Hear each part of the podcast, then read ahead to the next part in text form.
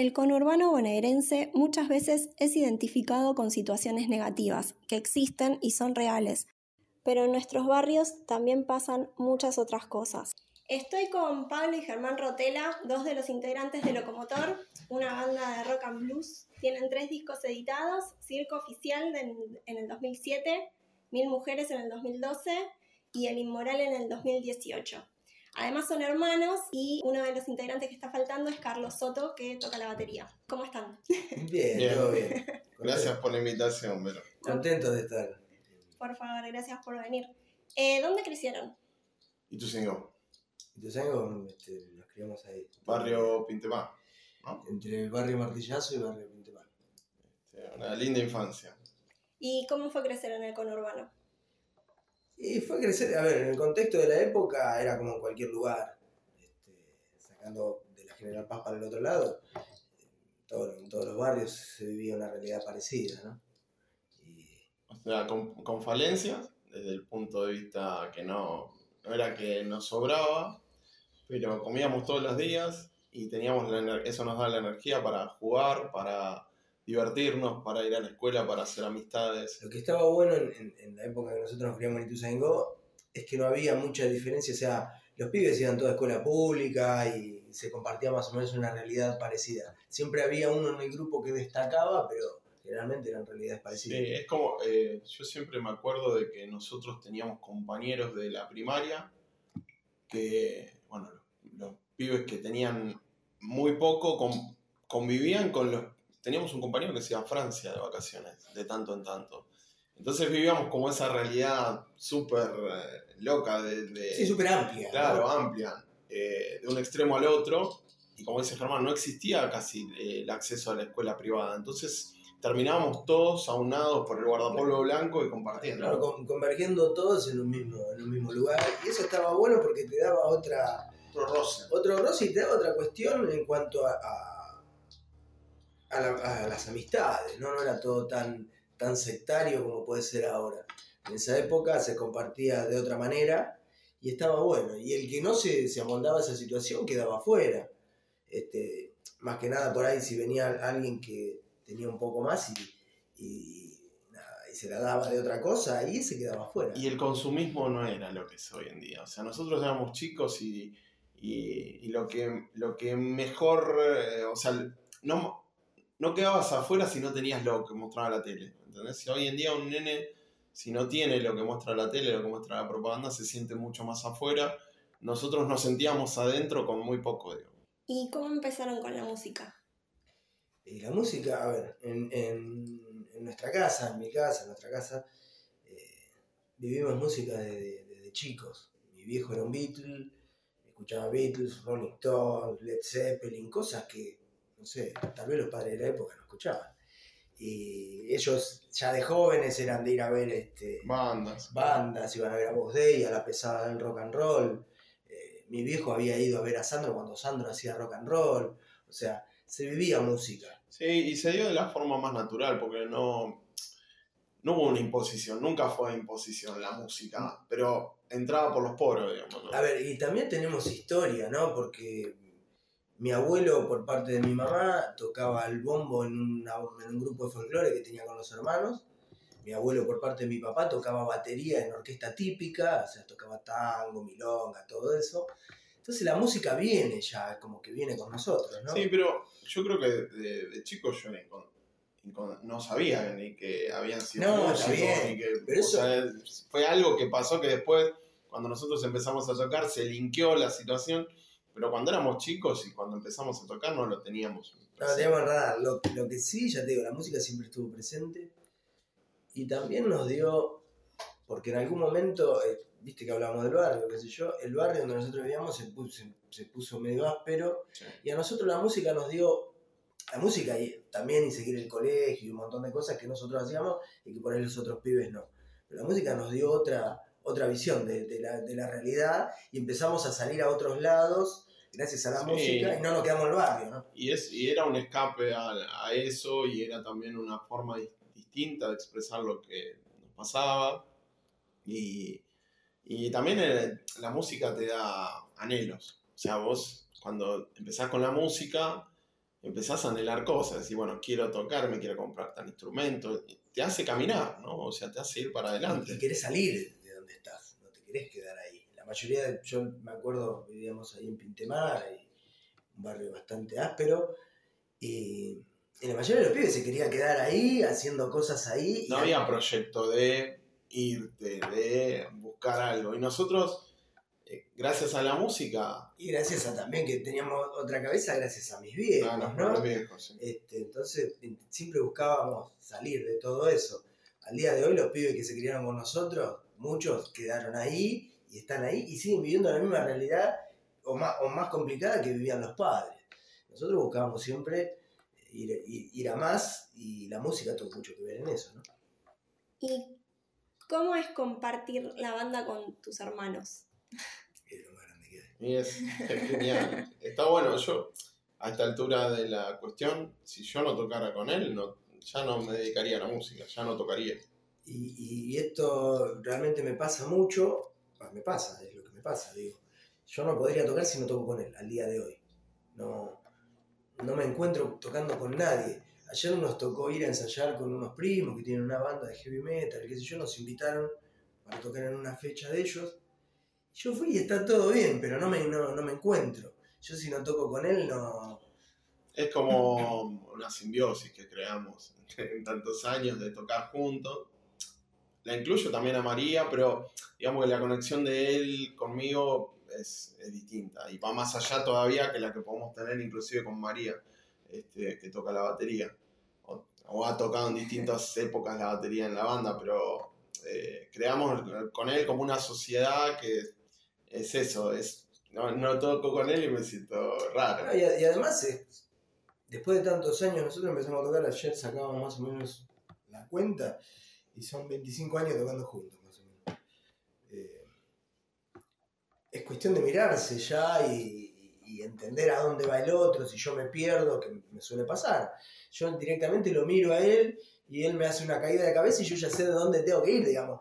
Eh, o nos miramos las manos, o de reojo, ¿viste? Es como que te vas conociendo hasta. O por ahí. Yo, yo me doy cuenta si él está enojado, si le pasa algo mientras estamos tocando, ¿viste? Si está incómodo con alguna situación y yo enseguida me doy cuenta qué le pasa. Eh, eso creo que, o sea, para lograr eso son muchos años y mucho tiempo de estar juntos. Por ahí estar tocando para de perderte y lo miro a él y me dice, la. Y yo ya sé a dónde voy. ¿Me entendés? Sí. Entonces es una cuestión de, hermandad hasta, en la música, ¿no? De repente estamos tocando y, él me hace un chiste que es entre él y yo, o sea, está todo el mundo ajeno a lo que nosotros estamos viendo y nosotros nos reímos y, es entre él y yo, y bueno, y eso le, da más gracia todavía. Claro. ¿Y antes de que se forme el locomotor estuvieron en otros proyectos? Sí. sí. Tuvimos yo tenía un proyecto que se llamaba Mediamente, que duró ocho años, y en ese proyecto a los cuatro años de banda más o menos lo incluía Pablo a tocar el bajo. Ahí a, la fuerza. ayer nos acordamos de eso también, eh, porque justo nos habíamos juntado con estos primos y empezamos a hablar de, otras épocas. Y, nada, a los cuatro años de banda lo incluía a Pablo medio a la fuerza. Y ahí estuvo bueno. Y yo también participé en algún momento de un proyecto de una banda heavy metal que en paralelo a Mediamente toqué con una banda llamada Vida y Muerte. Una banda bastante. Pero como que seguimos un patrón. Yo de chico, yo era el menor de los varones y siempre, bueno, yo estoy más cerca del LNA que con nuestro hermano mayor, tenemos un hermano más grande, este Martín, que le mandamos un saludo. Eh, yo siempre era el hermano molesto, ¿viste? Que, yo me colgaba de él, quería ir con él, quería ir con sus amigos, quería estar, quería, ¿viste?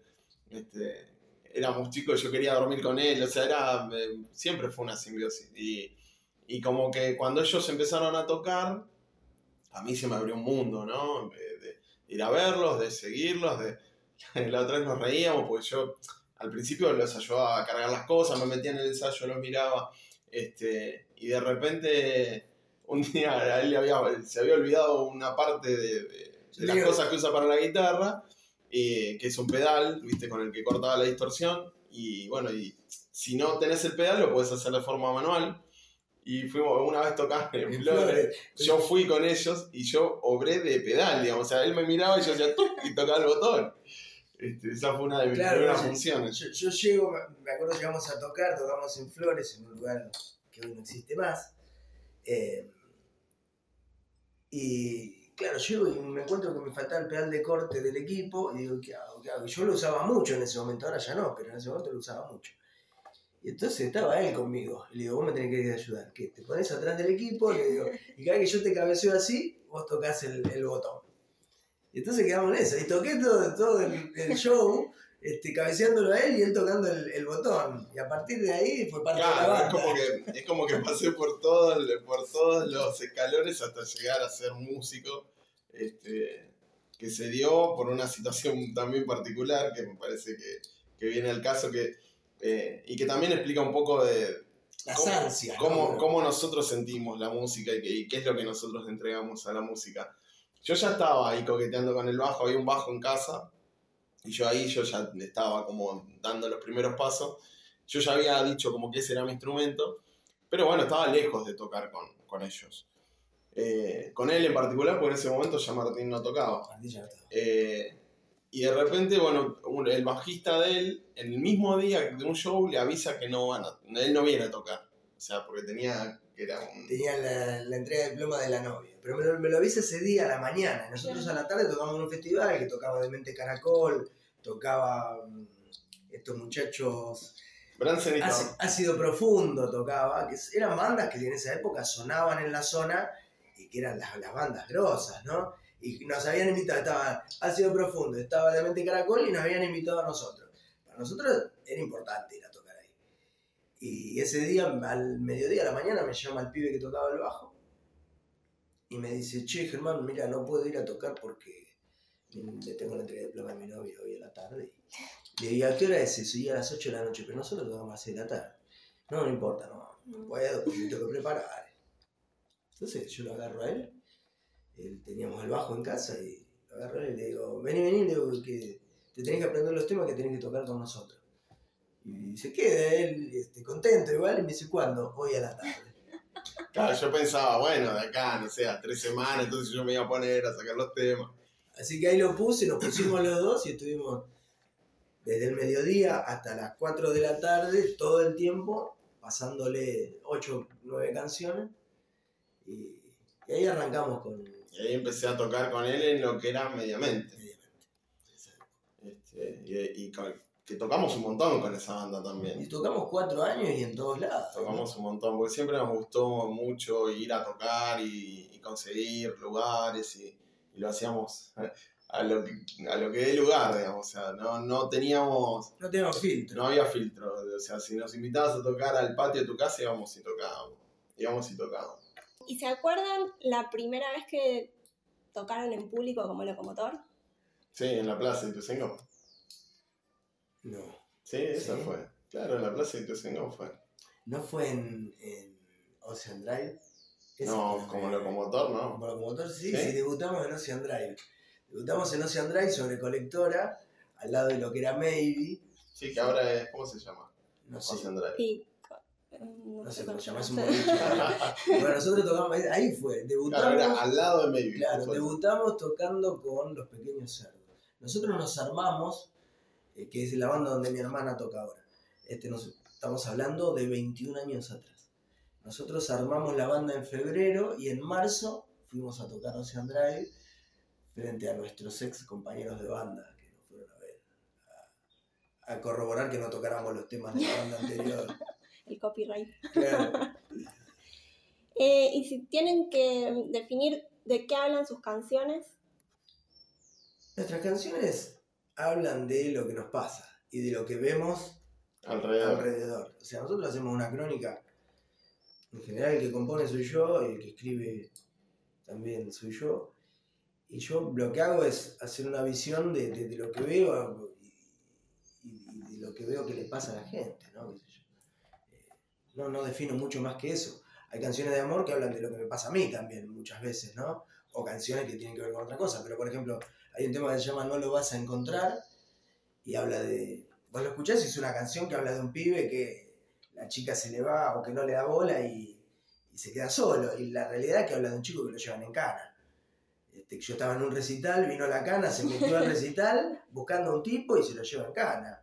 Entonces yo termino diciendo, y el amor que estás buscando esta noche no lo vas a encontrar porque, porque se lo llevan preso. Claro. Entonces, pero hablan de esas cosas, ¿no? De cosas que veo que, vamos nena, vino una, una, una amiga a mi casa que ayer cumplió años, Cintia, este, vino un día a mi casa y me dice, no, estoy cansada, busco a alguien que me quiera de verdad, porque el que tengo es este, es el otro, y bueno, vamos nena, ve por él. Entonces ella camina a la ciudad buscando al hombre que la pueda amar, ¿no? Entonces uno va hablando de, de, de- de lo que ve, de lo que pasa. Sí, igual también creo que en las canciones, al, al margen de lo que uno quiere decir, bueno, en este caso Germán, que es quien compone, está también del lado interpretativo, porque Sí, la gente según el, según el estado de ánimo, según las vivencias de cada persona, le va a dar Le- le- a, una- le a una canción, le va a dar un Por eso, significado. por eso, como decía, como decía alguna vez, no es tanto en la divulgación, pero alguna vez lo escuché a Indio Solari decir, no hay que explicar las canciones, Mm. porque las canciones significan para cada persona una cosa diferente. Sí. Y eso es real. Yo, hay un tema que lo grabamos en el tercer disco, pero que lo tocábamos, lo compuse cuando tenía 16 años y lo tocamos con mediamente, ¿no? Antes. Y lo, lo grabamos ahora, que se llama Perro Vulgar. Y yo cuento la historia de que un día en la calle me encontré un perro. Y hay gente que me ha dicho, esa canción se la escribiste para Dios. Claro. ¿Y por qué? Claro. Porque si a mí me refleja que le estás hablando a Dios. Y si para vos Sí. eh, refleja que le hablo a Dios, En un punto es también Claro. eso, sí. Siempre se puede volar, que es otra canción que tiene muchos años.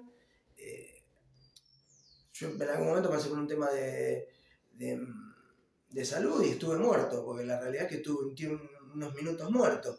Y entonces yo le canto a mi vida que se fue y volvió, y hay gente que piensa que yo estoy hablando de marihuana. Claro, por eso uno también cuando lo que nos fuimos dando cuenta a medida de que vas tocando y que la gente conoce tus canciones y demás, es que la gente se apropia del- de, la música. Entonces, eh, el significado se lo termina dando la gente, ¿entendés? Eh, porque así como esas historias que dice Germán, nos han contado 10.000 historias distintas y para cada persona es, es un significado y está bien también. Y bueno, dijimos que el que compone en realidad vendrías a ser vos. ¿Cómo Sí. es tu proceso creativo? Y a mí generalmente hay gente que... Yo, yo, tengo, yo tengo una respuesta mía para eso. Ah, bueno, Germán se enamora cuando se pelea, ahí compone. No, pero cuando, cuando va más allá de- del enamoramiento, por ejemplo, qué sé yo, hay una canción que se llama eh, Flores en Blanco y Negro. ¿no? Que yo, yo le escribo a, a George Harrison, porque George Harrison es una de las personas que más influyó en, en mi vida, en mi música.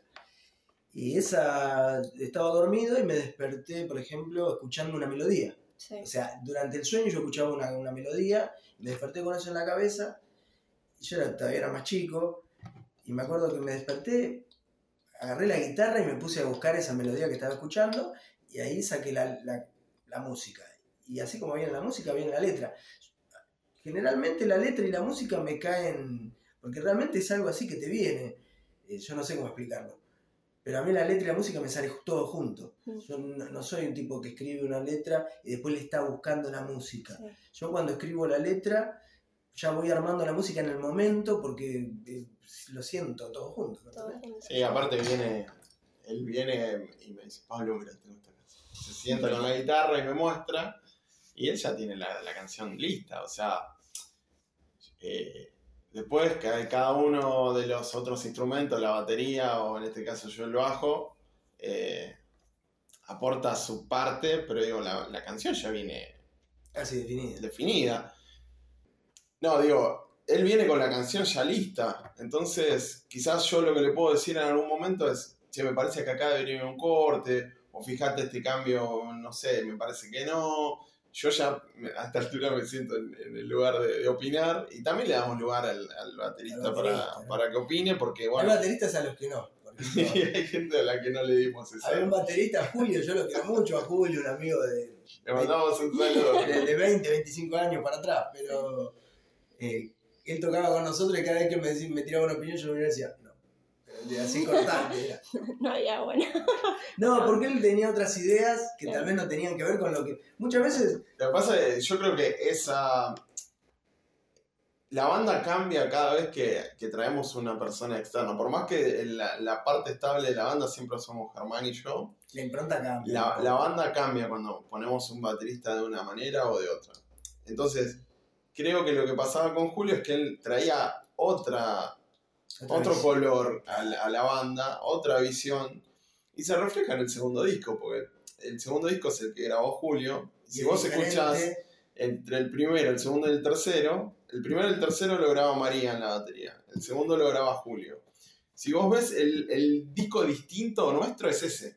Eh, y entonces creo que eh, generaba una tensión, pero también traía como... Sí, le sumaba otras cosas, otras otro cosas. color, le daba. el- Pero muchas veces, a ver, siguiendo una línea o un patrón, ¿no? Este, él salía de eso y a mí me daba como cosa y lo cortaba a menos 10. Pero bueno. ¿Y mm, hay alguna de sus canciones que consideren que es la más representativa de vivir en el conurbano? Y varias. Tomando un vino Tomando un morón, vino morón, yo pensé claro, en esa, pero Claro, por ahí Tomando un vino morón. El contexto. Esa noche, además, fue una noche en el conurbano. Fue decir, bueno, vamos a tocar con la banda. Este, la chica que estaba conmigo vino el novio y se la llevó, toda una cuestión. No había plata para el No, no remedio. había plata para el remiso colectivo cuando terminaste de tocar. O sea, vos terminaste de tocar, le llevaste gente a un tipo, el lugar se llenó y vos te volviste caminando con tu instrumento. Porque el tipo no te garpaba, te- porque te ponía, o sea, supuestamente te iba a pagar, pero te ponía el sonido, te ponía las luces, te daba de comer, entonces, chavo, toda tu plata se te fue ahí. Y volverte caminando en el conurbano con un instrumento al hombro genera que venga un tipo, te ponga un revólver en la cabeza y te lo robe, ¿no? No sé. ¿Y mm, cuál es el tema que más les gusta a cada uno y por qué? Yo tengo, yo tengo eh, dos temas que me gustan por cómo interpreto yo el, el tema. El primero es para mí el, el tema en el que toco mejor el bajo en la historia. y fue nuestro primer disco y, y nada, amo esa interpretación del bajo, esa línea de bajo que también es como que me salió así, de la nada, que es todo el tiempo quiero rock and roll. Yo amo ese tema, amo tocarlo. Y después es Vamos Nena, también. Me encanta ese tema, me parece como súper distintivo dentro del, del, del show. Yo en realidad amo tocar la mayoría de los temas, pero todo el tiempo que vamos nena son, son creo que son, son los temas. Y después yo quiero mucho y me encanta tocar este Mujer, que es un tema que grabamos en el último El disco. último disco, sí. Y creo que tiene que ver también con que, para mí, desde que empecé a tocar y todo, creo que es la canción que destaca por sobre todas las que escribí. Es la canción que destaca en, en- en- todo, en composición, en, en armonía, en melodía, en, en todo. Y es el tema que, no sé, que a mí me genera decir, wow, mirá lo que hice, ¿no? Eh, Como la expresión más linda de la música desde que estoy tocando. ¿Qué es lo que buscan transmitir con su música y qué es lo que más le gusta de lo que hacen? Y la verdad que uno lo que trata de transmitir es, es buena onda, es una cuestión, no sé cómo explicar. Buena vibra. Buena buena- vibra, claro, y como que está, como que la música es eso, ¿no? Es tirar para adelante, es, es lo lindo que tiene la vida la música, entonces uno intenta transmitir eso. Eh, Eh, Generalmente, eh, si nos ves tocar, eh, a la persona que nos ha visto tocar, nos ve reírnos mucho en el escenario. Y, y creo que eso es porque no sé, es lo que nos sale es lo que queremos naturalmente. también, ¿no? ¿no? A ver, tocar música tiene que ver con, con- con pasarla bien y con hacer pasar bien un buen momento a la persona que te escucha. Es tirarle buena. Nosotros vos, si escuchás las canciones de Locomotor, ninguna tira pálida para atrás y ninguna dice, chao, todo esto es, un- es una porquería. No, no, al contrario, tiramos para adelante. Qué sé yo. También perdemos amores, pero lo tomamos de otro lugar. Sí, pero perdés amor, pero viene Pero otro. viene otro, ¿no? te roban un instrumento como tomando un vino morón y qué sé yo, y yo me quedo en el vino, no me quedo que me robaron el instrumento. Claro, como que lo resignifican de alguna manera. Claro, claro, claro, es, es- es tirarlo para adelante. Y, y- y lo mejor de tocar, por lo menos para mí, eh, en el caso mío que toco la guitarra, es. Yo soy siempre yo. Pero cuando toco la guitarra, soy yo en mi mayor expresión, en mi máxima expresión. Y también siento que cuando estoy tocando la guitarra, me elevo, me elevo. Yo siempre he dicho y, creo que no hay nada que a mí me haga sentir mejor y, en, otro, en otro nivel, por decirlo así, que tocar la guitarra.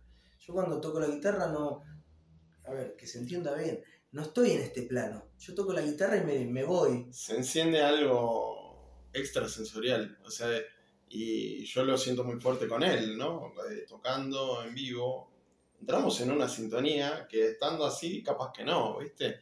Es como algo...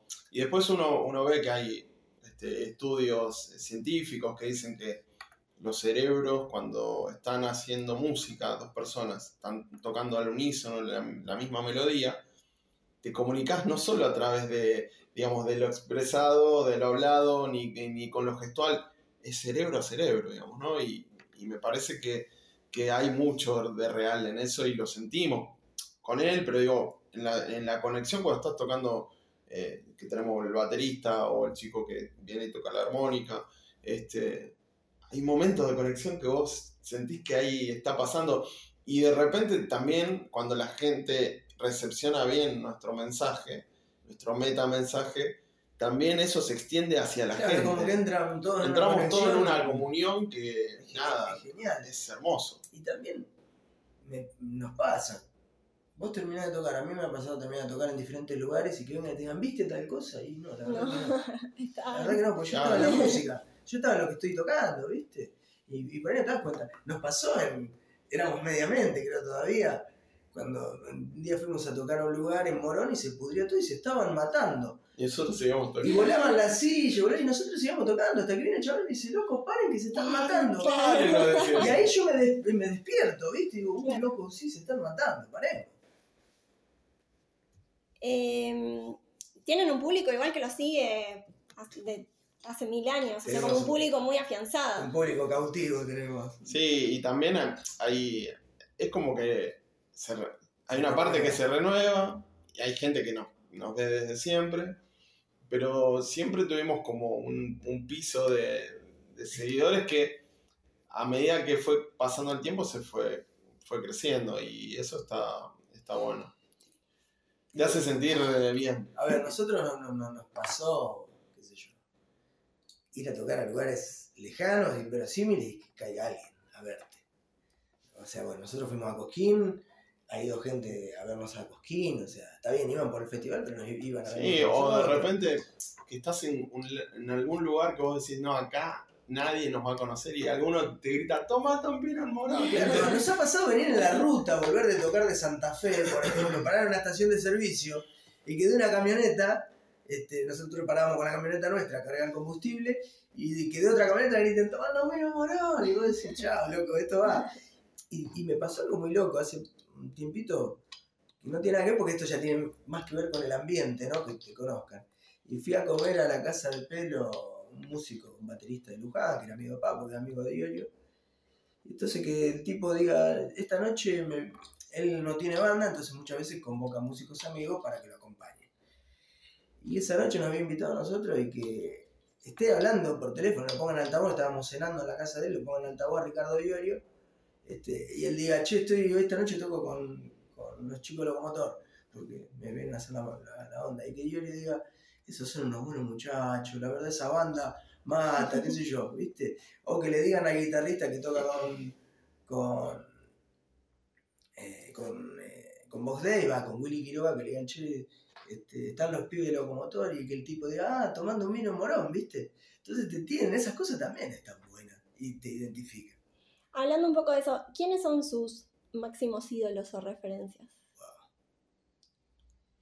Eh, bueno, tenemos una, mezcla de estilos con Germán. Yo, a mí siempre me gustó la música que hacemos, este, pero siempre estuve como más tirado, yo como fan, hacia el lado del heavy metal. Eh, siempre fue como que eso me, me sublimó la, la, cabeza. Cuando uno llega a la edad de, no sé, de la adolescencia es como que ahí empiezas, empezás a, a, definir. a definir y a elegir este, qué, qué, es lo que a vos te gusta. Entonces por, por, ese lado me gusta todo lo que es heavy metal, me encanta. Este, internacional y nacional me gusta mucho. Pero a su vez, este, como decía Germán, nosotros nos criamos con la música, con el rock en casa. Y, y bueno, siempre nuestro referente, por lo menos en estilo, es Papo y, y todas las ramificaciones de Papo. Eh, es como que tenemos muy, muy cercano eso, ¿no? Eh, nos sentimos eh, como que en, en, esa misma, en ese mismo Esa carril. sintonía, claro. Más allá de todo, a ver, en mi forma, ¿no? En mi visión, yo soy fanático de los Beatles y para mí no hay nada que supere ni que se acerque a lo que fueron ellos, ¿no? Hay un antes y un después, Claro, la, música. La música mundial. hubo una revolución, realmente hubo una revolución en la música que fue cuando vinieron ellos. Musical, social, o sea, fue como ahí se empezó a diferenciar eh, lo que escuchaban los hijos de los padres, porque antes era todo lo mismo y de repente hubo como todo un, un quiebre ahí. Y Ellos son los que plantean el, el- el movimiento del rock y ellos realmente eran los rebeldes del rock, porque siempre se habló, a ver, yo no tengo, me, me encantan los Rolling Stones también, pero siempre se habló que los Rolling Stones eran, eran los rockeros de verdad y que los Beatles eran, no, era al revés, los Beatles venían de barrios pobres, de barrios, eran tipos que habían peleado contra, contra la miseria, como Harrison, que era un tipo muy, muy humilde, Ringo Starr, un pibe que tipo empezó a trabajar a los 14 años en una fábrica, porque era muy humilde también, y que, se, que confluyen y arman esa banda, y ellos eran los rebeldes, eran los primeros que, que- que pegan ácido, que, que empiezan con las drogas, no con, yo no quiero decir que eso esté bien, pero eran los tipos que Sí. dieron el puntapié inicial con todo, Y digamos, ¿no? fueron ocho años nomás, nada. Ocho ¿no? años, Sí. ocho años para una banda que marcó Revolucionó. la música a nivel mundial. Mm. Bueno, básicamente la influencia más grande para mí son ellos, a nivel internacional ellos, gente como Tom Petty que me, me enloquece, me vuelve loco, y acá Papo, Boss Day, eh, Pescado, Banal. Manal, todo- todos los, los grandes tríos de los, 70. todos los grandes tríos de los 70 a nosotros nos pegan, a mí me pegan fuerte. Pero Papo y Boss Day por sobre todo. Y después hay, hay bandas eh, puntuales como puede ser Hit, como Sí. puede ser Virus, como puede ser este, Abuelos de la Nada. Y más acá también, en otro género, por ejemplo, a mí me influyó mucho Rata Blanca, Mm. una banda que la- para mí fue siempre un nivel diferente a todas las demás, ¿no? Entonces, todas esas cosas se juntan y hacen locomotor. Y creo que después de tantos años, lo que más eh, me gusta es que a a pesar de tener influencias tan marcadas, ya si, si vos escuchás nuestros discos, ya tenemos un sonido nuestro. Propio. Sí, definido. Como que encontrar una identidad. Encontramos Claro. una identidad y Claro. eso... Es o sea, lo nuestro es rock and roll, pero no se. A ver, entre comillas. No, no busca parecerse a nada, ¿no? Si bien nos gusta Papo y que en algún punto se parece, después hay momentos que no nos parecemos en nada a Papo y a su música. Este, entonces creo que...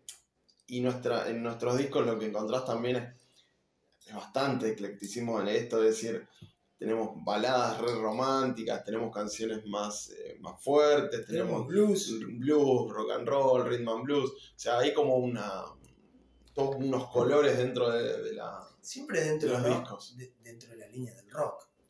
Y de la canción como, no, como de la canción rockera. A ver, nosotros no, no nos salimos de eso. no- hay- yo no los critico, pero veo, hay bandas que tocan rock and roll, tocan este, y, y después tocan un reggae, después tocan una, una chacarera. Nosotros siempre dentro de la línea del rock, ¿no?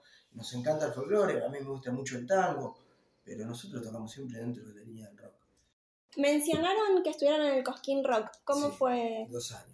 Cómo fue esa experiencia? La Fueron primera tres, vez. en realidad, porque una, una vez fuimos este, a ver qué onda fuimos a tocar afuera del Cosquín que tenía que ver, o sea, fuimos a tocar a, a- a uno de los campings oficiales de Cosquín, porque Cosquín no es solamente lo que está dentro del predio. Nunca sino- fui a Cosquín, así que no tengo ni idea Bueno. cómo. Cosquín es el predio grande, que ahora es el, el aeródromo de Santa María de Punilla, y a- alrededor tiene un montón de campings donde la gente va y hace la- las previas y está los tres días, ¿no? Inclusive hay gente que va al camping y no no entra, entra, al no entra al festival, va a vivir lo que es toda la movida, porque es una movida adentro y afuera. Ujú. Y hay, hay tres campings, en esa época había tres campings que eran oficiales de Cosquín, los ponían, los, los regenteaba la organización de Cosquín. En uno de esos campings, la misma organización de Cosquín convocaba bandas como la nuestra, bandas emergentes, y las hacía tocar en un parador dentro del camping. eh, para que la gente viviera música afuera antes de entrar en los campings y después Sí, o viste que Cosquín son dos o tres días, entonces si vos tenías entrada para un solo día y estabas de camping los tres días o cuatro días que dura el tenía, tenías rock tenías música este, para disfrutar. sin- dentro de los campings oficiales. Entonces el primer, el primer año nosotros pegamos con, por medio de, Marcelo y con el gordo Tórtola que trabajaba, Marcelo trabajaba con él, pegamos que nos inviten a tocar, que nos lleven a tocar los campings, eh, a uno de los campings oficiales, tocar los tres días en uno de los campings oficiales. Cerrábamos nosotros los, los tres días en uno de los campings oficiales. Entonces nos vienen y nos dicen, antes de empezar a tocar en esos días, qué sé yo, nos dicen, si a ustedes les va bien y tienen buena respuesta con, con la gente en los campings, el año que viene puede ser que lo llevemos a tocar adentro.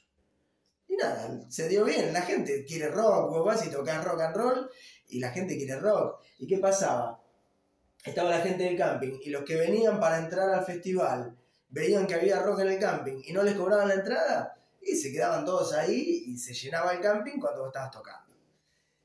Eso hizo, eso fue en el año 2012, ¿no? Ah, 2002. 2012. Eso hizo que en el 2013 nos convocaron a tocar adentro, nos invitaron a tocar adentro. No solamente que nos invitaron a tocar adentro, sino que nos hicieron cerrar en el escenario, en el tercer escenario, como cinco escenarios y otras cosas. En esa época eran tres escenarios, era el escenario principal, el temático y el escenario hangar, que era el de las bandas emergentes. Y nos hicieron cerrar a nosotros el sábado, ese, ese año fue eh, viernes, sábado y domingo, Sí. y nos hicieron cerrar a nosotros el sábado como la banda emergente más con mayor proyección, una cosa así. Eh, y nada, es una experiencia divina. O sea, Sí, aparte, o sea, más allá de- del lugar que teníamos nosotros, el festival en sí es, Vivirlo. es, es algo hermoso porque es gente de todas las provincias, Y de países, gente de países de limítrofes. Perú, de Uruguay, de Chile, una locura. Entonces se, a- se arma algo ahí que es, es genial, la verdad que es genial y, y que invita a ir, el que no fue tiene que ir a a vivirlo, porque tiene que ir a vivirlo. La verdad que se vive algo donde la música manda y Y donde no hay, a ver, en el mismo, en el mismo momento que está tocando Locomotor, que toca rock and roll en un, en un escenario, en el otro está tocando eh, los pericos que hacen reggae y en el otro está tocando Alma Fuerte. Y tenés la gente del rock and roll, la gente del reggae la gente del heavy metal, todos juntos en un mismo lugar y no hay ningún tipo de roce, ningún tipo de pelea, no hay... Es algo que se, que, que se fue, que se logró después de muchos años, ¿no? Porque cuando nosotros éramos chicos y recién empezamos con esto de la música, había mucha más división, la tribu era mucho más cerrada. Este, en cambio ahora, en un festival pueden convivir bandas de, de género.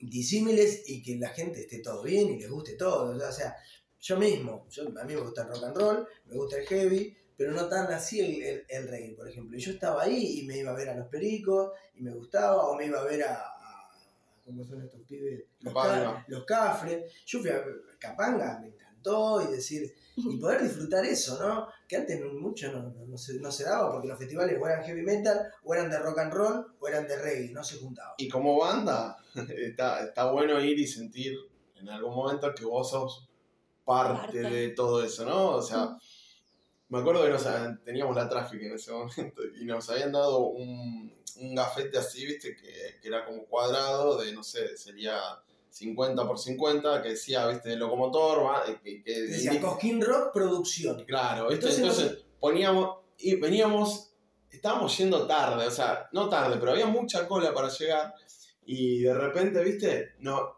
teníamos eso y digo, pará, lo, lo pusimos en eh, la parte de adelante de, del- De la de la camioneta y nos vio, nos vio un cana y dice, ah, ustedes van al Pase, festival?". pase, pase. Y nos y nos abría, nos abría- nos hacían correrse los coches para que pasemos nosotros. Llegamos a, a- a la entrada de Cosquín, era un desastre. no- los coches estaban todos parados, qué sé yo. Y venía la misma policía de Córdoba y lo hacía correr a todos para que nosotros pasemos porque decía Cosquín Rock Producción. O sea, Claro, después te daban la, la pulserita y que si vos eras músico entrabas a, A todos a lados. todos lados. Y también algo que fue muy lindo fue decir, poner conferencia de prensa. eh, estaban los de carajo haciendo una conferencia de prensa. Y después terminaba carajo y nos hacían entrar a nosotros conferencia de prensa como banda emergente. Que lo que me pasó a mí fue un- a mí, creo que a Pablo también, ¿no? Fue muy loco porque decir, chao, ahora entramos nosotros a conferencia de prensa, se levantan todos los Claro, periodistas. la sala, la sala de prensa estaba llena, eran como 150 periodistas Y vos decís, que hay de todo el país. De, de todos lados, de, de las radios grandes, y vos decís, bueno, ahora eh, entramos nosotros y se levantan se todos van y se todos van. al carajo. No, y al contrario, entramos nosotros, nos poníamos en la mesa, qué sé yo, y, y, por ejemplo, a nosotros la primera pregunta, también nosotros habíamos estado sonando, la primera pregunta nos hace la periodista la Mega. Dice, soy tal de, de Mega 98.3, que es para una banda como Locomotor que está emergiendo, que está sonando en las radios, que qué sé yo, participar de Cosquín. Y vos te quedás porque decís, y la mina está diciendo, estoy en vivo para... Mm, Y entonces vos estabas saliendo en la Mega en el momento ese, lo mismo es Gustavo Olmedo de, de Rock and Pop. Está Gustavo Olmedo de Rock and Pop, que es una, una institución de la radio, que es alguien que vos escuchabas, que yo escuchaba cuando tenía 13 años, y, y el tipo te está haciendo una pregunta en una conferencia de prensa. Y vos decís, chavo, esto es mundial. Y se había ido la gente de carajo, y terminábamos nosotros y entraban los pericos a hacer una conferencia de prensa al mismo lugar. Entonces decís, esto es genial. Son esas cosas que vos decís, bueno, algún día llegaré y bueno, Y te Se pasan, se fueron dando. Quizás este, no, no es algo de permanencia, pero sí hay flashes, ¿viste? De, de ir a lugares como Cosquín, de haber estado en la tele en cable, de haber estado en la Canal tele 7. en Canal 7 en, en aire. Yo qué sé, ¿viste? De- son cosas que uno, cuando recién empezás a tocar, vos lo que querés es, con eso. es ir a. Sí, pero en un principio querés ir a tocar y que te vea tu mamá, ¿entendés? no, claro, pero después soñás con eso. Después empezás como.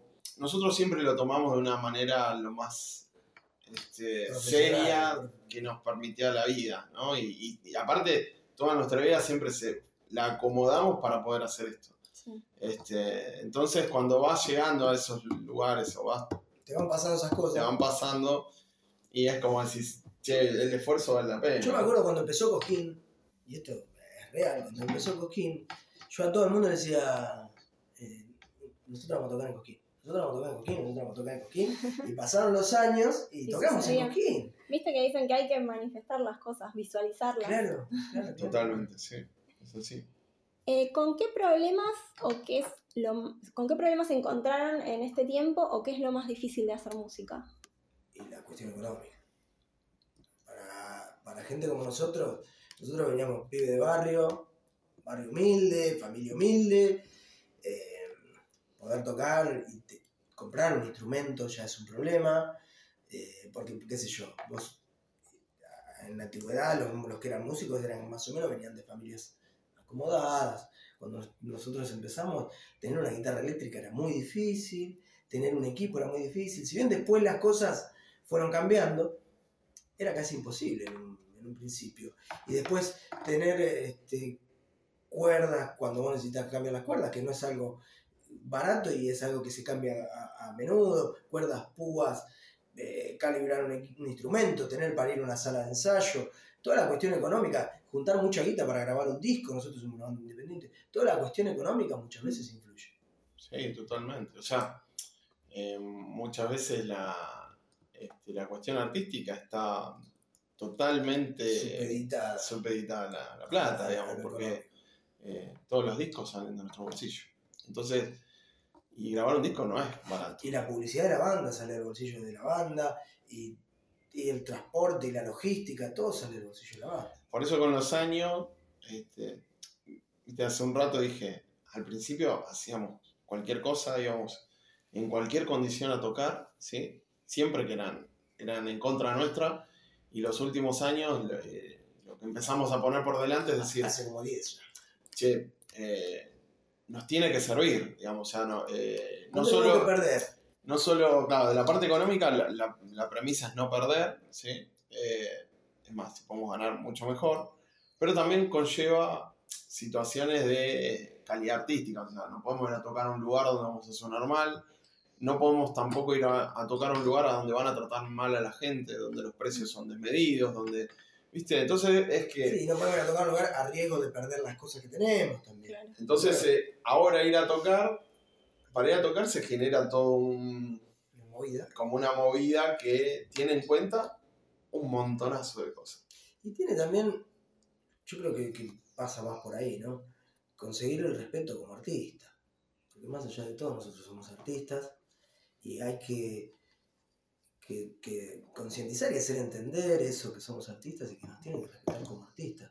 No puede ser que vas a tocar en un lugar, por ejemplo, como Mitos Argentinos. Nosotros Mitos Argentinos, a mí la, la, la, chica esta, Andreotola, la dueña, me está mandando mensajes de, de un tiempo a esta parte, una o dos veces por semana para que nosotros vayamos a Mitos Argentinos. Pero es un lugar donde no te respetan como artista. Y entonces, nosotros necesitamos que si vamos a tocar en un lugar, nos inviten a tocar por la música y por lo que nosotros generamos con la música y no porque le llevamos, ella lo que me decía, yo sé que con ustedes tengo gente asegurada. A mí no me importa si vos tenés gente asegurada o no. Sí, porque aparte también el tema del la- el corte de ticket, cuánta gente metes en cada lugar o lo que fuera, este, se vuelve en contra de las bandas, porque el tipo del lugar te dice, ¿cuánta gente traes vos? Y yo al tipo del lugar, con los años le empezamos a preguntar, ¿y vos cuánta gente Gente metes en, metés el- en el lugar? Claro. ¿Entendés? ¿entendés? Porque, ¿Por qué yo te tengo que traer mi gente para que vos ganes? Hay gente que te llama y, y te dice, no, porque les doy el lugar para que ustedes se promocionen. Y yo te estoy promocionando el bar porque te traigo la gente al bar. Claro. ¿Me entendés? Entonces, creo que tiene que ver con eso, ¿no? Y empezamos a, a sopesar un montón de cosas. Por ejemplo, hoy en día, como decíamos, los instrumentos están carísimos. Entonces, cada vez que nosotros vamos a tocar, este, estamos moviendo millones de pesos para ir a tocar. ¿Entendés? Miles, no sé si millones. Bueno, pero si vos sumás la batería, sumás la, la guitarra, el bajo, los equipos, tenés millones de pesos. En, esto, en este tiempo que, la plata está tan Sí. devaluada. Pero digo, eh, tenés, tenés que darte cuenta que vos estás haciendo una movida súper importante y los tipos, los dueños de los lugares, a pesar de todo aquello que se había gestado en la pandemia, de que ayudemos a los lugares y yo qué sé, los lugares se mantuvieron, los que se mantuvieron siguen Sí, negreando a, a los tesitura. Hay músicos. gente a la que vos le diste una mano y te dice, pagame dos mil dólares para venir a tocar. Y yo no pago para tocar. Nosotros pagamos para tocar. Hace 21 años venimos tocando con esta banda y. A ver, yo cumplí este año. eh, cumplí 30 años de, de tocar. De, de salir a tocar. Yo empecé a los 14. Y llega un momento que vos decís, pará, loco, ya viviste de, de- de- los, de los músicos. Es hora de que le retribuyas. Sí, ya viviste Algo. de mi ansiedad por ir a tocar. O sea, a partir de ahora no. retribuirle algo al músico.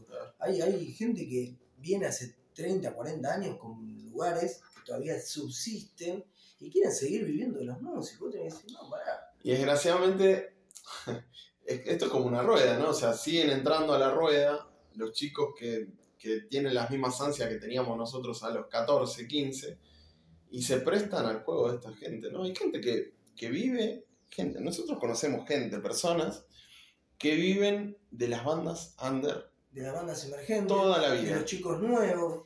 Yo por eso muchas veces digo hay que darle lugar a los pibes nuevos, ¿no? Nosotros venimos hace muchos años, pero hay chicos que están empezando ahora y, y- y la, mucha gente de bandas viejas le complica la vida al pibe que está empezando a tocar. Y es al revés, vos le tenés que dar una mano y decirle, vení a tocar, mostrar lo tuyo, porque eso es la, lo que le va a seguir dando vida, por ejemplo, al rock and roll. A nosotros nos gusta el rock and roll. Y si vos a las bandas que van surgiendo le vas poniendo piedras en el camino, esa banda no, no, no- no- no sigue. Entonces vos lo que tenés que hacer es ayudar a que esa banda crezca, no matarla antes de que crezca. Y, y hay gente que no lo entiende, ¿no? ¿Qué sienten que aprendieron en todo este recorrido? Tantas cosas. Cosas, eh, cosas buenas, como que nunca sabes a dónde te va a llevar la música. Eso es como, ¿no? Cuando empezás con la música es un viaje. Claro. Y no sabes a todos los lugares que te puede llevar, a todas las personas que te puede hacer conocer. Y, y eso tiene su parte buena, ¿no? Porque cuando pegas buenos lugares, buena gente, buena vibra, pero también tiene su parte mala, porque también te lleva a veces a la noche. Nosotros, la música nuestra, generalmente el ámbito en el que se da es la noche y los tuburios. Este, entonces, te encontrás también como toda una parte oscura de eso, ¿no? Otras realidades. Pero más allá de todo, a mí, por ejemplo, lo que, lo que me enseñó en todo este tiempo es que el rock and roll, más allá de ser un estilo de música, es una forma de vida. Yo, en mi caso particular, eh, vivo rock and roll, vivo blues, vivo, vivo la música. Eh, Sí, no, le- no le solamente soy, soy, soy un, un instrumentista, un, un guitarrista o, o un pseudo cantante. Eh, Yo vivo eso, es, mi vida va, va- va por ahí, ¿no? Le entregamos la vida a esto, ¿no? O sea, quien nos conoce un poco y, e indaga en cómo vivimos la vida, nosotros le entregamos la, la vida a la música. Y no solo, no solo para tocar, ¿no? O sea, eh, como público, como oyente, como, eh, Como como, consumidor. como consumidor de, de música, es, es nuestra vida, ¿no? A ver, nosotros, por ejemplo, en mi caso, yo he abandonado fiestas familiares, casamientos, qué sé yo. A mí me tocó y realmente eh, una, de las, una de las personas que más quise en mi vida fue mi abuelo. Y a mí me tocó que mi abuelo muera un jueves y yo el viernes tener que ir a tocar. Y lo enterré el, el viernes al mediodía y el viernes a la noche yo fui a tocar. ¿Por qué? Porque tenía un compromiso y tenía que cumplirlo. Eh, nació Felipe un jueves y yo el sábado estaba tocando. O sea, eh, estamos dedicados a eso. ¿no? Mi, mi novia de ese momento, en el año 90 y pico, 98, 99, eh, se recibía, le iban a entregar el diploma, esto lo contábamos antes, Sí. y me dice, yo en tal día tengo la fiesta y yo toco, y pero no vas a venir y cuando termine, si, si llego, voy. Pero, siempre me tiró siempre esa, ¿no? Hoy, hoy cambió un poco eso porque hoy acomodamos las cosas de otra manera. Pero- Sí, o, o aunque te tiren la típica. ¿Y a qué hora tocan? No sé, a qué hora tocan. El rock no tiene horario. Claro. Nosotros, ¿viste? pero Eh, bueno, no- tiene que ver con eso, ¿no? Una forma de vida. Entonces, las personas que están a nuestro alrededor, A ver, después hacemos todo como. ah, Tampoco somos. vamos a trabajar. eh, Hacemos todo como una somos- persona normal. Somos músicos que trabajan de otra cosa, eh, tenemos nuestras cuestiones familiares, tenemos nuestros gustos, salimos, hacemos, vamos a comer, hacemos todo lo que hacen cualquiera. Pero siempre el- la música está presente. Y bueno, algunas cositas ya me fueron contando, pero ¿qué es lo más lindo que les pasó en estos años con, con la banda? ¿Tienen alguna anécdota así como muy... La conocemos a Anabel Ascar. Genial. Ah, ¿en serio? Sí, no, eso no fue lo más lindo que me pasó. Para mí lo más lindo que me pasó, yo eh, empiezo a escuchar música por mi cuenta, no lo que escuchaba mi viejo, a los 11 años. Y lo primero que escuché, que me fanaticé y al día de hoy, fue Vox Day. Para mí fue la banda más grande de este país junto con Papo, ¿no? Y, y lo más lindo que me pasó fue haber tocado y haber compartido, no solamente tocado, haber compartido momentos eh, con, la gente de Vox Day, que para mí cuando yo empecé a los 11 años a escuchar música era algo inalcanzable y terminé conociendo a mis, a mis ídolos. Lo mismo con Papo, con Papo yo lo pude conocer, pude hablar con él y conocí a su hermana, a su sobrina, sus perros, sus cuestiones y para mí eso fue lo más lindo que me pasó. Sí, tal cual, eso. eh, sentir que vos podés tocar eh, de igual a igual con gente que ha sido tu ídolo. Eh, no sé, nos ha pasado con Alejandro Medina, nos ha pasado con este, Michel Peyronel de Riff, con vos, Serafine de Riff. Este, no sé, así. O, o esto que te digan que Ricardo Iberio esté hablando por teléfono con alguien y diga que sabe quién es la banda, ¿me ¿entendés? Y también lo, lo más. Eso es lindo. Y otra de las, de las aristas de lo lindo de la música es que venga alguien y te diga, loco, tu música me llega, ¿entendés? Y que te agradezcan y que te, viste, te feliciten. A mí me pasó por Facebook que me manden un mensaje diciéndome, hablando de que hablamos de Ocean Drive, una chica me ponía, eh, yo me casé con Sebastián así así en tal año y nosotros nos conocimos en un recital de locomotor en Ocean No, Drive. lindo. Entonces queremos, que después no se dio, queremos si pueden venir a tocar para nosotros a la fiesta. Y vos decís, loco, influimos en, en el encuentro de dos personas. sí, ¿entendés? de verdad. Eso es regroso, eso no, Sí. no- no tiene comparación. O que le pongan tu nombre a un nene porque. eh, o le pongan el nombre a un nene por una canción nuestra, cosas así. Entonces esas cosas matan. No porque sea mío, ¿eh? No, no, no, no, obvio, que no, no. Eh, ¿Cuál es su máximo sueño? De- ¿Qué tiene que ver con la música? Sí, Y poder hacer esto hasta que tengamos ganas, ¿no? Pero Porque- vos decís eh, algo material, digamos. no, si yo te pregunto cuál, qué es lo con lo que vos, vos más aspirás, qué es lo que más te gustaría. ¿Qué es lo que más me gustaría? Yo, yo opino que a, mí- a mí lo que me gustaría es poder hacer esto hasta que yo tenga ganas, este, y que sea lo redictuable como para poder hacerlo. Eh, Yo creo que sí, pero lo que más, lo, lo que más aspiro es este, a que mis sobrinos se queden con mi guitarra. Bueno, o sea, ponerlo en el testamento, no sé. No, ya está, eso, eso ya está. O sea que, o sea que yo, yo, este, hasta, hasta acá tengo 44 años, no tengo, no tengo hijos y todo lo que yo tengo va a ir a, mi- a mis sobrinos. Y ellos este, ya se dividieron qué es lo que le toca a cada uno. Y está bárbaro, eso es lo mejor, es lo mejor que hay. ¿Tienen nombre? ¿Su guitarra, tu bajo? Mis guitarras No. todas. Las Eh, tuyas sí. Sí. Yo tengo, al momento, porque es al momento, 8 guitarras. Uh, Tengo, no, 9 con la última que compré. Eh, tengo 9 y 10 también tiene nombre. Tengo dos acústicas y 7 eléctricas. ¿Cómo se llaman? Y tengo una que se llama Victoria, que es la flecha.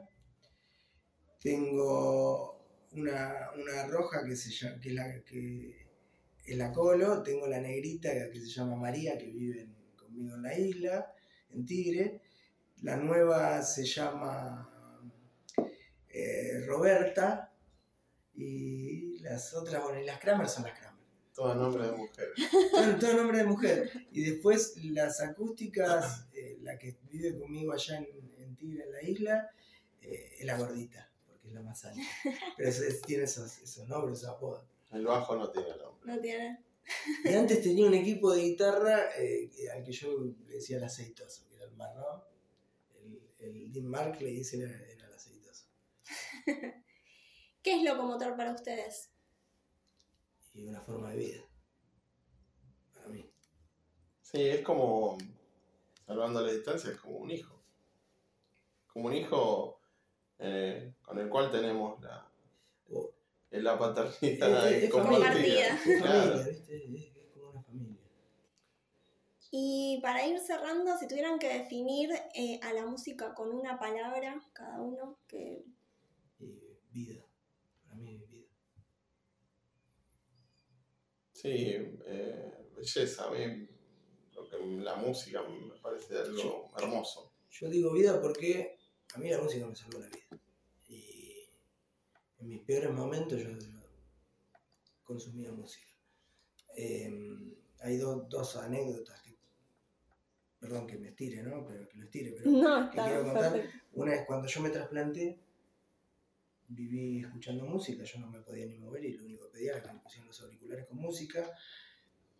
De hecho, yo iba a las sesiones de, de radioterapia y me permitían entrar con música, que me decía la, en esa época, ¿no? yo estoy hablando hace muchos años, la, la técnica la que me daban los rayos, me decía yo no permito que entren con nada, me decía pero con vos hago una excepción y con música. Hoy no sé si, lo, Sí si, se si puede. se puede o no, pero yo entraba con un Discman y escuchaba un disco particular de Harrison, John Harrison, guitarrista de los Beatles. Eh, pasé toda- todo ese proceso con ese disco. Decinos cuál disco es. Eh, Pass, el disco triple, que después durante muchos años no lo pude escuchar, ¿no? Porque me traía otras cosas. Sí. Pero yo me...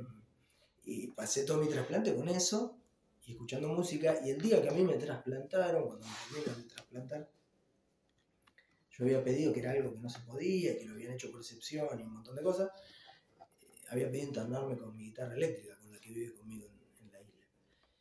Y vos fíjate que hablo con la, de la guitarra como una persona, Sí. la que vive conmigo en la isla. La que vive conmigo. Este, y esa, esa noche, cuando me terminan de trasplantar, yo le pido a, a la enfermera, le digo, tráeme la guitarra. Y me dice, pero no te podés mover. No, tráela y ponela acá. Mm. Y me trajo la guitarra y me, con mi vieja me apoyaron la guitarra encima y yo con el brazo que tenía libre, que era el derecho, lo abracé, abracé la guitarra y me dormí. Y dormí toda la noche abrazado a la guitarra, con la guitarra encima mío. Y la guitarra pesa, es una cosa incómoda. Yo estaba con un montón de mangueras y cosas, y sin embargo pedí dormir con la guitarra encima mío.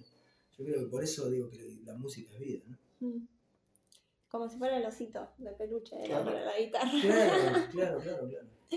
Eh, ¿Quieren decirnos algo más? ¿Contar algún proyecto? No, lo que se viene ahora es. Sí, ahora que conseguimos el, el baterista, lo que teníamos pendiente desde la pandemia es que nos apareció un disco, va, no es un disco en vivo, es un show en vivo que grabamos en el Amparo Bar de allá de, Bursaco. Que está muy bien grabado. Está muy bien grabado, está muy lindo y bueno, que, que no lo esperábamos tampoco. y no, no esperábamos encontrarlo. Y lo encontramos y, y bueno, posiblemente eh, lancemos ese, ese material como disco en vivo. que está muy bueno, que esa noche se dio todo para que realmente cuando lo- yo cuando lo escuché me volví loco porque es genial y toma muy bien lo que es la esencia de la banda. Entonces, Y es como, me parece que a la inconsciencia de estar grabando sin querer estar grabando, eh, le da una naturalidad que quizás un disco en vivo con la tensión de saber que que te está están grabando, por ahí no grabando, sale tan natural como no salió sale eso. esa Nosotros no teníamos idea de que había un estudio, de que el tipo tenía un estudio móvil y nos estaba grabando ahí. Sí. Y, y nada, eso le da otra cuota de, de valor, ¿no? Eh, ¿Quieren recordarnos sus redes? ¿Están en Spotify también? Sí, estamos en, bueno, en todas las plataformas estamos. Si buscan. Locomotor, eh, creo en YouTube Music, no sé, en Deezer, en, no me las conozco todas. Hay un montón. Y, Amazon. Pero en todas las encuentran como locomotor. Como locomotor. Locomotor es todo junto, ¿eh? es una sola palabra. Como locomotora, locomotora, pero sin la. A. Y, Este, y Instagram. estamos en Instagram, estamos Facebook. en Facebook, estamos en, en Twitter. Twitter. También como locomotor. todo. Sí, Locomotor. en todas, en- quizás con algún, eh, creo que el Instagram es Locomotor Locomotor 1. 1. Locomotor 1. Este, pero bueno, nada, búsquennos. A nosotros como banda independiente nos ayuda mucho el like, el me gusta, el seguirnos, el los comentario, escuchen los temas y bueno, siempre estamos eh, subiendo cosas este, a las Hacemos, redes. hacemos vivos para Instagram. Tuvimos como un parate grande durante la pandemia, fue prácticamente nulo, no hicimos poco. Grabamos desde casa un, unos Sí, pero- temas y se subieron a las redes, pero no hubo mucho. La verdad es que aparte también está bueno esto de volver y estar con la gente y, y queremos que la aprovechar gente eso. vea que estamos en, en actividad. Y lo que nos queda también eh, pendiente es el festejo de los 20 años, que en algún momento, Porque cayó justo en pandemia. Justo en pandemia. Justo. ahora seguramente durante 2023, vamos a hacer O algo. sea, nosotros cumplimos 20 años en el 21. Estaba plena pandemia. Sí. Teníamos, nosotros ya lo veníamos organizando con tiempo, desde fines del 19. Ya se iba a hacer a, este, a lo grande, Músicos con invitados. músicos, con músicos importantes, invitados para tocar con nosotros, qué sé yo. Se iba a hacer a un nivel este, importante en, Ituzaingó, con una cuestión. y Pero no se pudo. no se No. pudo. Así que Como bueno, tantas cosas. tenemos que, que- que- que- que hacerlo, pero bueno, ver ahora las condiciones, cuáles son. En ese momento las condiciones estaban dadas para otra cosa, Mm. ver cómo están las condiciones ahora. Bueno, muchas gracias por venir, chicos. No, gracias, a vos por invitarnos. Y escuchen Merlos Plays. Esto fue Merlos Place. Seguime en Instagram merlos.place.